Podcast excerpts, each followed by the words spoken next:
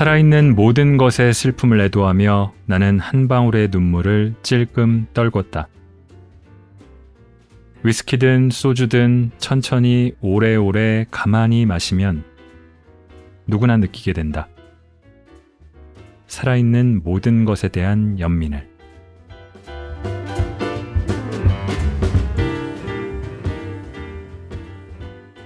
골라드는 뉴스룸 책 읽는 순간 북적북적입니다. 저는 심영구 기자입니다.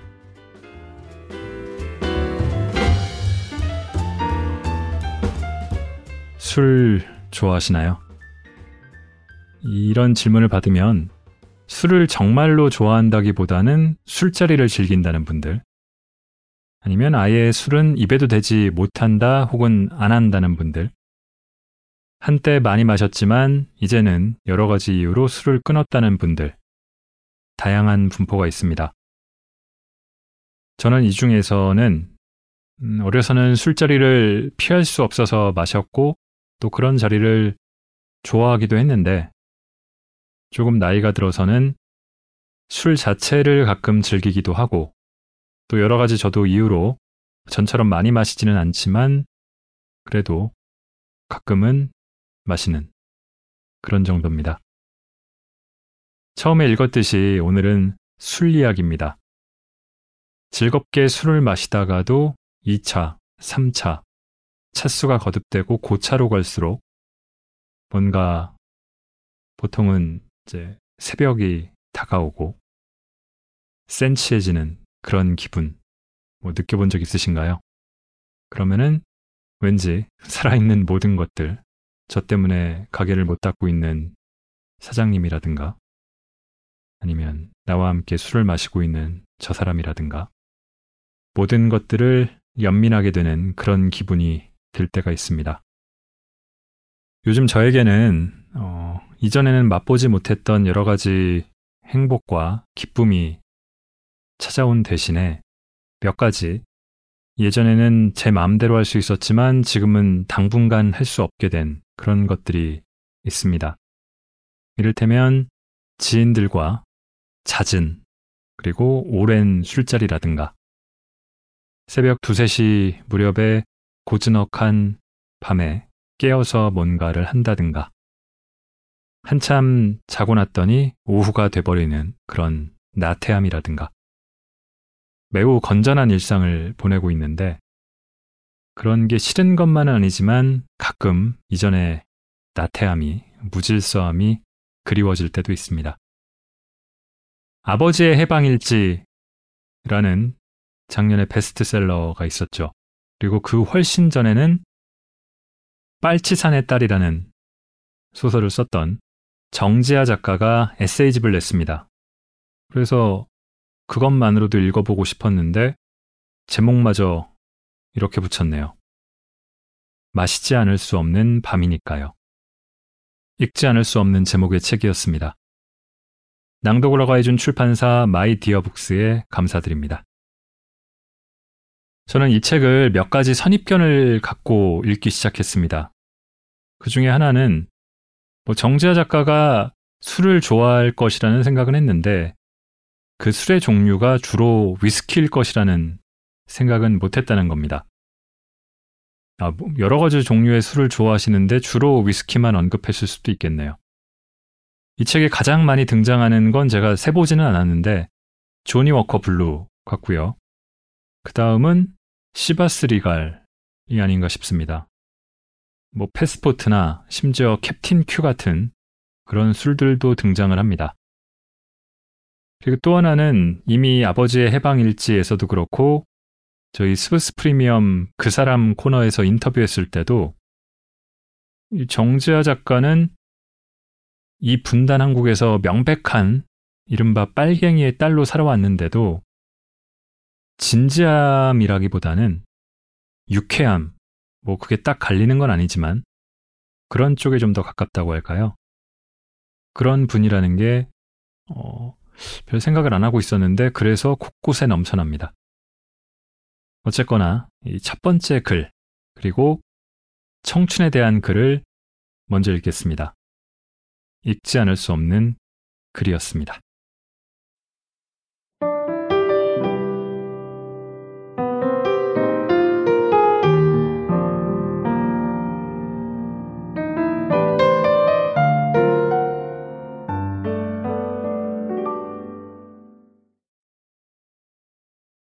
나는 너의 정체를 알고 있다.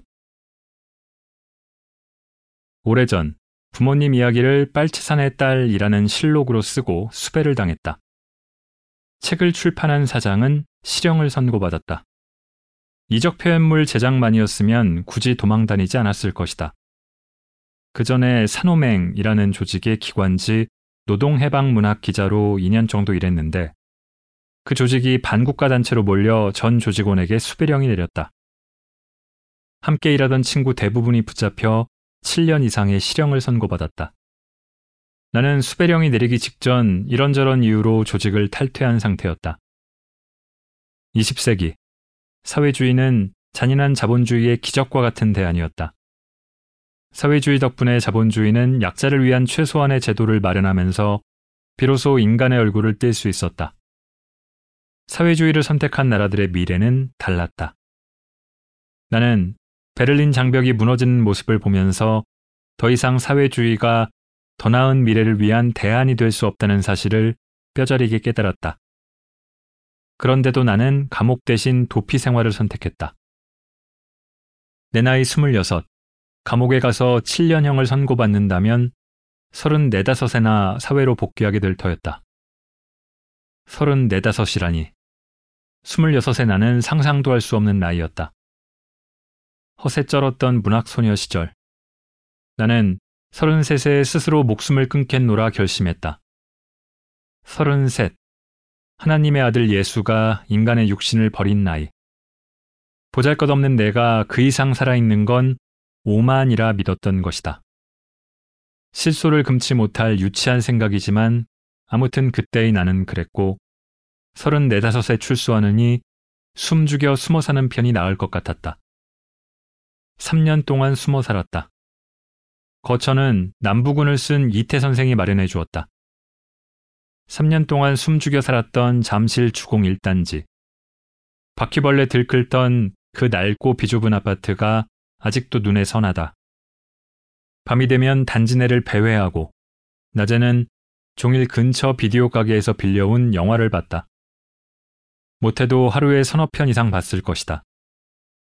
누군가에게서 얻어온 비디오는 테이프 돌아가는 쪽에 문제가 있어 볼펜으로 누르지 않으면 자꾸만 테이프가 씹혔다. 종일 볼펜으로 누르고 있으니 손가락이며 손목이 성할 리 없었다. 지금도 그때를 생각하면 손가락에 찌르르 전기가 오르는 듯하다. 그 시절 나는 엄마보다도 아빠보다도 지리산이 그리웠다. 백운산을 뒷산으로, 지리산을 앞산으로 보고 자란 탓인지 모른다. 서울 살 때도 나는 언제나 산 밑에 살았다. 집을 고르는 조건의 첫째가 산이었다.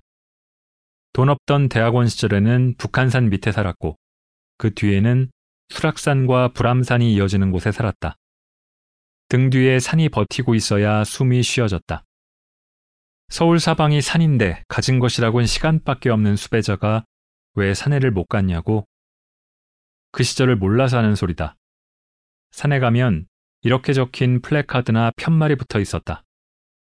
홀로 가는 저등산객 간첩인가 다시 보자. 여자 혼자 산에, 그것도 지리산에 혼자 갔다가는 수많은 등산객이 나를 간첩으로 신고할 판이었다. 산이 그리워 몸살을 앓다 에라 모르겠다. 무작정 용산에서 밤기차를 탔다. 새벽 5시쯤 구례구역에 내렸다. 부모님을 뵈러 노상 다니던 길이었다. 그러나 수배 중이라 부모님을 뵐 순 없었다. 어려서부터 내 집같이 드나들던 구례 구역은 손님 하나 없이 적막했고 문을 열고 나가자 운무에 쌓인 섬진강이 나를 반겼다. 바람조차 잠잠한데 코끝이 쨍한 겨울날이었다. 지금은 성삼재까지 버스가 다니고 거기서 걸으면 노고단이 지척이지만 그때는 지리산 종주를 하려면 무조건 화엄사 뒷길로 9km를 하염없이 올라야 했다. 한겨울에는 잠시만 걸음을 멈춰도 뼛속까지 추위가 스민다. 그러니 걸음을 멈출 수도 없어 하염없이 걷기에 딱 좋다. 혼자 하는 산행. 속도를 낼 필요도 없으니 천천히 하염없이 걸었다. 노구단 직전 코제라는 오르막이 있다. 걸으면 코가 땅에 닿는다 하여 코제다. 코도 땅에 닿고 숨도 턱에 닿는 코스다. 코제만 지나면 이내 노고단이다. 그때 노고단 산장은 아빠 친구이자 지리산 지킴이로 유명한 함태식 씨가 지키고 있었다. 혹시나 알아볼까 싶어 노고단 산장을 그냥 지나쳤다. 내쳐 걸어 뱀사골 산장에 여장을 풀었다.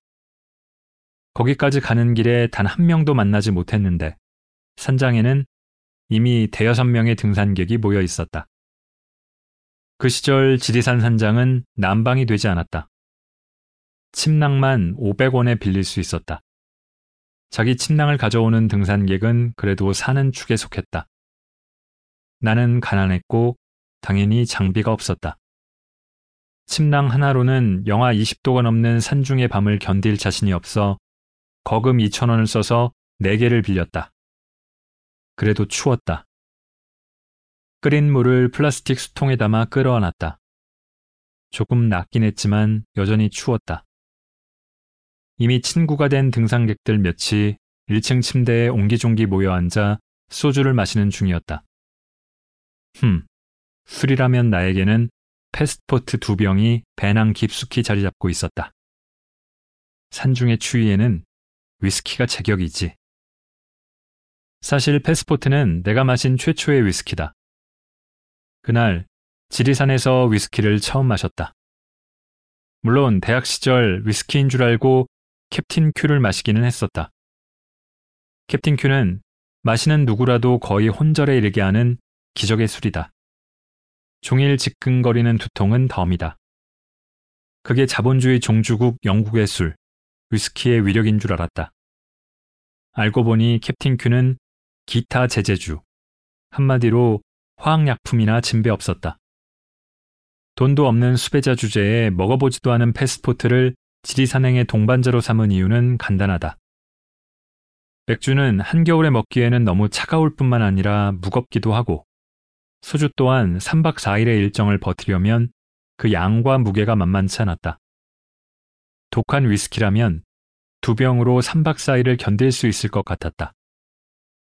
나는 따뜻한 공기는 위로 올라간다는 대류의 지식을 미천 삼아 아무도 없는 2층 침대에 둥지를 틀었다. 1층에 자리 잡은 사람들과 거리를 둘 속셈도 있었다.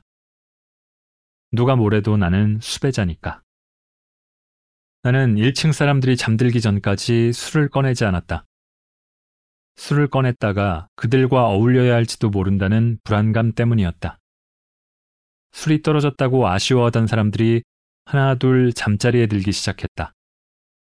누군가의 엄청난 코 고는 소리가 들려온 후에야 나는 조심스럽게 패스포트 한 병을 꺼냈다.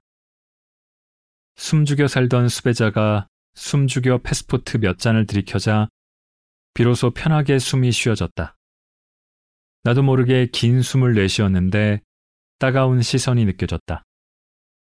아래층 남자 하나가 나를 뚫어져라 쳐다보고 있었다. 일회용 종이잔을 손에 든 채 나는 얼음땡이 되었다. 남자가 이내 벌떡 일어나서 소리쳤다. 그거 술이에요? 술잔을 손에 든 채 아니라고는 차마 말할 수 없었다. 말했어야 했는데, 그랬어야 했는데. 사람의 움직임을 감지한 좀비라도 되는 것처럼 술이라는 소리에 코를 골며 잠든 사람들이 벌떡벌떡 몸을 일으켰다. 이런 젠장. 몇 분 지나지 않아 처음 보는 사람들이 나를 중심으로 둥그렇게 모여 앉았다. 사람들은 꼴딱꼴딱 침을 삼키며 내 손에 들린 패스포트를 구세주인 양 집중해서 바라보고 있었다. 각자의 손에는 코펠이 하나씩 들려 있었다. 이런 젠장. 위스키를 코펠에? 이건 위스키에 대한 예의가 아니잖아. 라고도 말하지 못했다. 나는 부들부들 떨며 그게 추위 타신 양 애써 감추며 사람들의 코펠에 위스키를 콸콸 따랐다. 술이 두어 순배 돌자 나를 제외한 전원이 알딸딸 취했다. 그들은 전작이 있었으니까. 이것도 인연인데 통성명이나 합시다. 통성명은 개뿔, 내 술이나 축내는 주제에. 입이 대빨이나 나온 채 나는 아무 가명이나 둘러댔다. 에, 홍래입니다. 막 주워대고 보니 절친의 이름이었다. 그러거나 말거나. 다시는 안 볼 사람들인데 무슨 상관이랴. 그런데 건너편에 누군가 나를 유심히 쳐다보며 고개를 갸웃거렸다. 아닌데, 정지아 씨 아니에요? 그때는 순진하여 숨기는 재주도 없었다. 게다가 수배중 아닌가. 너무 놀란 태가 역력하여 내가 정재아라는 확신을 심어주기에 충분했다. 나 기억 안 나요? 3년 전인가 서울대에서 노동자의 날 시위 때 만났는데 그때 지아 씨가 내가 든 화염병 박스 들어줬잖아요. 제 이름은 어떻게 아세요?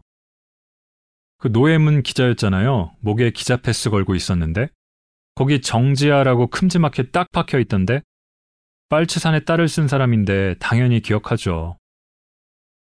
이런 젠장. 세상은 이렇게나 좁다. 지리산 뱀사골 산장에서 나의 정체를 아는 사람을 만나다니. 그것도 등산객이라고는 여섯 분인 한겨울에. 이래서 나쁜 짓하고는 못 사는 거다. 내가 화염병 박스를 같이 들어줬다는 남자는 대구 택시노련 소속이었다. 그제야 사람들이 비식 웃으며 제 숨은 정체를 드러내기 시작했다. 누구는 노래패, 누구는 노조 간부, 뭐다 그런 식이었다. 다들 나처럼 첫 술자리에서는 제 정체를 감춘 모양이었다. 다들 낄낄거리며 웃었고 패스포트 두 병은 순식간에 바닥이 났다. 나는 3박 4일에 일용할 양식을 하룻밤에 다 잃었다. 그래도 뭐 아깝지는 않았다. 영하 20도가 넘는 지리산의 겨울밤. 내 부모는 이런 날에도 무명옷 한 벌만 입은 채 눈밭에서 잠들었다고 했다. 나에게는 2천원 주고 빌린 침낭이 4개나 있었고 옷 사이에 넣은 뜨거운 수통도 있었고 밤새도록 혈관을 돌며 내 체온을 높여준 위스키도 있었다. 패스포트에 취해 다들 추운 줄도 모르고 기나긴 겨울밤을 따시게 보냈다.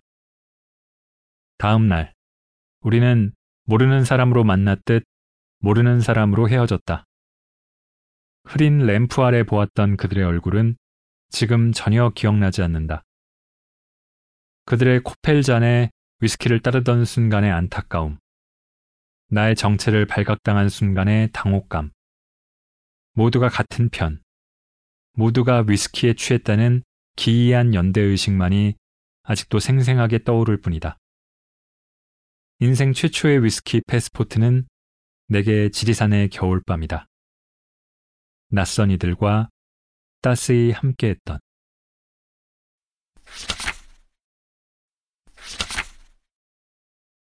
청춘은 청춘을 모른다. 그 시절 우리는 어쩌면 그렇게 가난했는지 누군가는 밥도 제때 먹지 못해 폐결핵에 걸렸고 누군가는 등록금 낼 돈이 없어 군대에 갔다. 2학년 가을이었던가 3학년 가을이었던가 그 무렵엔 병든 닭처럼 기숙사 인근 담벼락에 앉아 함께 봄볕을 쬐던 동기들이 죄의 군대에 있었다. 군대 간 동기들 몇과 우리는 아구탕 개원이었다. 아구탕 개가 뭔고 하니 제법 살만했던 누군가가 자식 보러 온 부모님과 함께 아구탕 맛을 맨 처음 보았다. 친구의 말에 따르면 지상 최고의 음식이라고 했다. 소주와 함께 먹기에도 딱 좋다고. 친구는 우리가 생각나 위치까지 외워두었단다. 그 말에 깜빡 넘어간 우리는 돈을 객출해 당장 아구탕집으로 달려갔다. 안성 시장 부근이었다. 여섯 명이 먹으니 5천 원인가 그랬다. 그때로는 감히 상상하기 어려운 지출이었다. 비싸서 그랬는지 맛있는 집 드물던 안성에서 먹은 것 중 단연 으뜸이었다. 그 뒤로 우리는 한 달에 한 번씩 돈을 모아 아구탕 집에 갔다. 우리 개원 둘이 마침 포천에서 군 생활 중이었다. 처음으로 면회를 가보기로 했다. 어떻게 가서 어디서 자나 머리를 맞대고 고민하던 차에 누군가 무심히 중얼거렸다. 걔들도 아구탕 생각나지 않을까? 사갈까? 그걸 어떻게 들고 가? 자동차가 귀하던 시절 안성에서 포천 가는 길은 머나 멀었다. 일단 학교 앞에서 버스를 타고 강남이나 용산 시외버스 터미널로 갔다가 동서울 터미널로 이동해 포천 가는 시외버스를 타야 했다. 그 먼 길에 아구탕이라니. 현실적인 누군가가 말했다. 포천에도 아구탕이 있겠지. 누군가 또 한마디 보탰다. 그 맛이 이 맛이겠냐? 결국 우리는 아구탕을 싸가기로 했다. 일회용 용기라는 게 없던 시절이었다. 다음날 오전, 안성시내 아구탕집으로 커다란 냄비를 들고 갔다. 뭐 귀한 거라고 포천까지 싸가냐는 주인 아주머니의 지청구를 들으며 반찬까지 야무지게 챙겼다. 남자 동기가 국물 출렁거리는 냄비를 품에 꼭 끌어안은 채 버스에 올라탔다. 조심성 많은 동기는 포천까지 가는 동안 단 한 방울의 국물도 흘리지 않았다. 모두의 주머니를 탈탈 털었으나 여인 숙방 두 개 얻을 돈밖에 되지 않았다. 우리 일행은 여섯. 군대 밥 먹는 녀석들 외식 한 번 시켜줄 돈이 없었다. 우리는 복도에서 버너를 켜고 밥을 했다. 다른 버너에서는 소중한 아구탕이 보글보글 끓기 시작했다. 좁은 방에 여섯 명이 앉으니 어깨가 부딪혀 팔을 움직이기 힘들 정도였다. 냄비 뚜껑을 열자 은은한 아국탕 냄새가 좁은 방 안으로 삽시간에 번졌다. 군인 두 녀석이 코를 흥흥거리며 숟가락을 가져갔다. 우리는 침을 꼴딱 삼키며 민간인 아닌 군바리가 먼저 맛보기를 간절히 기다렸다. 그게 예의라고 생각했다. 안성에서 포천까지 한나절이 걸렸고 우리 모두 쫄쫄 굶은 상태였음에도 불구하고 국물 한 숟가락을 떠먹은 군바리의 입에서 감탄사가 터져나왔다. 그래, 이거지. 이게 인간이 먹는 음식이지. 그 시절 군대에서 제공하는 음식은 지금으로서는 상상도 할 수 없을 지경으로 형편없었다. 오죽하면 짬밥이라고 했을까. 우리는 머리를 맞댄 채 허겁지겁 아구탕을 먹었다. 그 유명한 포천 이동 막걸리도 뒷전이었다. 안성에서 포천까지 모셔온 아구탕을 다 먹지도 못한 채 외출만 간신히 허락받고 나온 한 친구는 아쉽게 부대로 돌아갔다. 아구탕이 바닥을 보일 즈음 우리 눈에 술이 들어왔다. 먼 길을 달려온 우리도 군 생활에 지친 친구도 술 몇 잔이 들어가자 몸이 노곤노곤 자꾸 눈이 감겼다. 누구는 벽에 기댄 채 자울자울 졸고 남은 몇은 아득하기만 한 우리들의 청춘을 자조적으로 읊조렸다. 군에 있는 친구도 독재 치하를 견뎌야 하는 바깥의 우리도 암담하기는 마찬가지였다. 우리의 청춘은 어두운 터널에 갇힌 채 영원히 끝날 것 같지 않았다. 그런 생각을 할 때 방의 형광등이 톡 꺼졌다. 알고 보니 형광등은 옆방과 우리 방에 걸쳐 있었다. 우리는 일제히 입을 닫았다.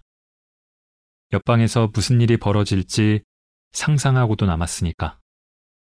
차마 우리의 술자리를 위해 옆방까지 환해지도록 형광등을 켤 엄두는 누구도 내지 않았다. 옆방의 투숙객은 젊은 장병과 연인이었다. 그때는 면회도 휴가도 요즘처럼 쉽지 않았다. 교통도 불편했다. 아마 두 연인은 참으로 오랜만에 그리움을 달래는 중일 터였다. 숨죽인 여성의 신음이 들려오기 시작했다. 그 소리가 어쩐지 서글픈 노랫가락처럼 들렸다. 어둠 속에서 옆방의 청춘은 숨죽여 사랑을 나누고 우리는 소리 죽여 술을 나누었다. 서글픈 노래는 장병의 짧은 비명과 함께 허무하게 빨리도 끝났다. 그 순간 문득 그런 생각이 들었다. 어쩌면 뜻밖의 우리의 청춘도 저토록 짧을지 모르겠다는. 옆방의 남자가 무슨 일인지 흐느끼기 시작했다. 그의 연인은 아무 말도 하지 않았다. 작별이라도 고한 것일까? 우리는 각자의 생각에 잠겨, 쉬기에 잠겨 그 순간에 젖어들었다. 달콤하도록 우울한 포천의 밤이었다. 내 예감이 옳았다. 영원할 것 같던 청춘은 참으로 짧았다. 우울하다.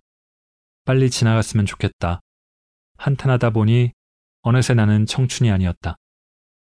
청춘을 함께했던 친구 중 둘은 미국에 있어 얼굴 보기 어렵고 국내에 있는 친구들도 각자의 일이 바빠 얼굴 보기 어렵다.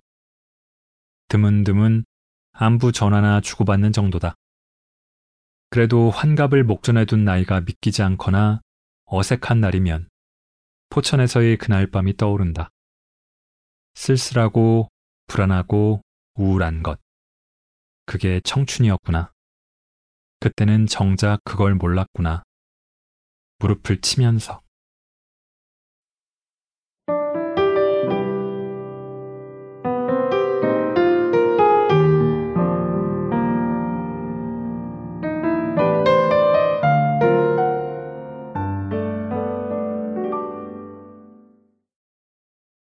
저는 패스포트 세대는 아니고 위스키 맛을 잘 모르지만 이 편의점에서 팔던 Something Special 정도가 요즘은 파나요?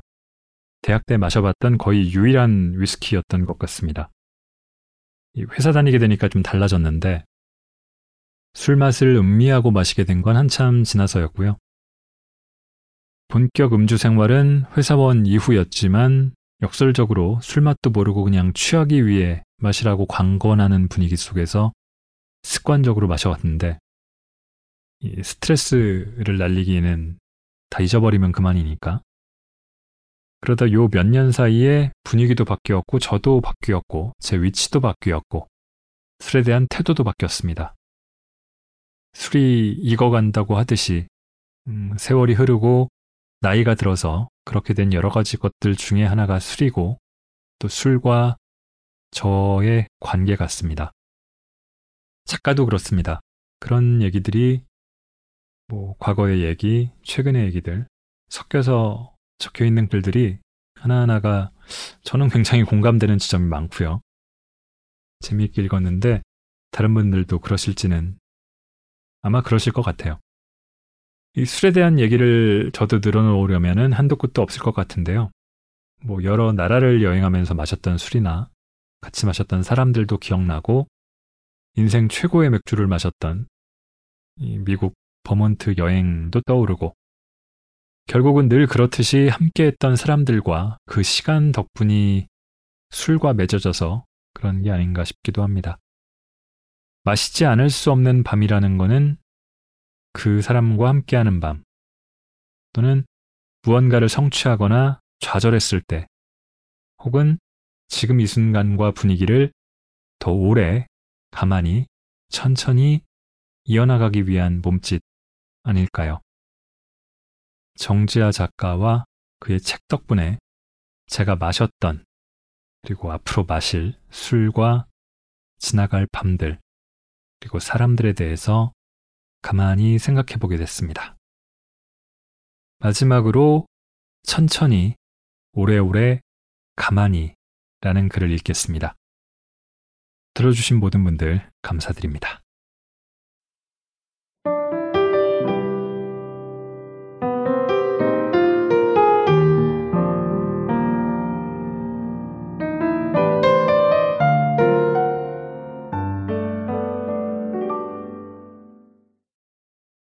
나를 술꾼으로 만든 건 시스는 김사인 선생이다. 선생과는 이래저래 인연이 깊다. 빨치산의 딸을 개간 실천문학에 연재하던 무렵 선생은 그 잡지의 편집위원이었다. 졸업 한 학기를 남겨두고 나는 월 3만원짜리 연탄 떼는 자취방에서 서울살이를 시작했다. 오래된 주택의 문간방은 옛날 집이 다 그렇듯 몹시 추웠다. 나를 안쓰럽게 여긴 실천문학사장 송기원 선생이 실천문학사에 와서 쓰라며 방 한 칸을 내주었다.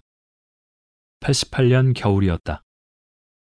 아무것도 모르는 천둥 벌거숭이로 실천문학사에 처음 나간 날, 내가 큰 실수를 했다는 사실을 깨달았다. 당시 실천문학은 도종환 선생의 접시꽃 당신이 베스트셀러가 되면서 충무로 대한극장 뒤편에 2층 주택을 구입해 사무실로 쓰고 있었다. 2층에 제법 널찍한 거실이 편집부, 방 하나는 사장실, 다른 하나는 편집위원실, 그리고 비어있는 방 하나가 내 차지였다. 나보다 훨씬 나이 많은 편집장까지 다 거실에서 일하는 상황인데 말이다. 난감한데도 나는 거절할 수가 없었다. 내 방에는 책상도 없었으니까. 그 추운 방에서 담요를 뒤집어 쓴 채 밥상에서 일을 할 순 없었으니까. 매일 실천문학사 가는 길이 아득했다. 나는 가급적 내가 쓰는 방 밖으로 나가지 않았다.